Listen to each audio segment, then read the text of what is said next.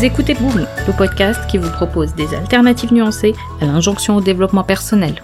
Hello les amis, je suis Nadia Fiolnouri et durant les dix dernières années, je me suis passionnée pour les méthodes de développement personnel. Et ce que j'ai réalisé, c'est qu'il y a des injonctions et des généralisations qui peuvent être mal interprétées au point de vous causer de la souffrance, frustration, culpabilité, dépréciation de soi. Mon challenge avec ce podcast est de vous donner un condensé d'outils pour réfléchir à comment vous pouvez appliquer ces idées nuancées, peu importe la saison de vie dans laquelle vous vous situez. Aujourd'hui, nous parlons de la question du choix. Saviez-vous qu'une pomme issue de l'agriculture conventionnelle, comprendre traitée avec des pesticides, aura absorbé ces pesticides jusqu'au trognon Vous imaginez? Où je veux en venir avec cette histoire de pommes est que depuis que j'ai fait cette découverte, je ne consomme que des pommes bio, parce que prendre soin de ma santé est une priorité non négociable.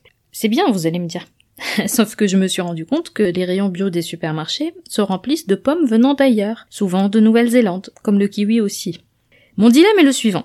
Quand je mange une pomme bio qui vient d'aussi loin, comprendre avec une empreinte carbone importante, je trahis une autre de mes priorités, celle de prendre soin de la planète. Alors comment choisir? Faut-il manger cette pomme? Ce que j'ai surtout constaté, c'est que ce dilemme de la pomme se pose dans tous les aspects de nos vies. Si ce n'est pas la catégorie de pommes qu'on met dans nos paniers, ce sont les choix professionnels ou plus personnels, des choix d'éducation de nos enfants ou de consommation en accord avec nos valeurs de comment nous habiller ou vers quelle destination partir en vacances.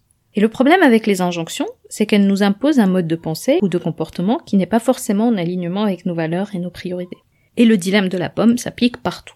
Un exemple parlant. En ce moment, l'injonction phare dans le monde du bien-être est une sorte de combo entre réveil avant le lever du soleil, pratique type yoga et le jeûne intermittent. Sauf que tout le monde ne peut pas se soumettre à cette dictature. D'abord parce que tout dépend de votre physiologie. Vous avez peut-être un niveau d'énergie très bas le matin. Vous aurez du mal à vous lever à 4h30 chaque jour. Ensuite, comment installer cette habitude si vous n'accrochez pas à la pratique du yoga par exemple? Sans parler du jeûne intermittent qui pourrait ne pas convenir à votre situation si vous allaitez par exemple ou si vous avez une quelconque maladie. Vouloir à tout prix coller aux tendances, injonctions données ici et là, peut vous causer une sorte de désalignement entre vos valeurs et vos pratiques, sans oublier la question des priorités. Par exemple, peut-on demander à de jeunes parents qui ont des nuits suffisamment hachées de se soumettre à de telles pratiques? Ou à des personnes qui assurent des postes de nuit, qui ont justement besoin d'aller se coucher le matin. Certainement pas.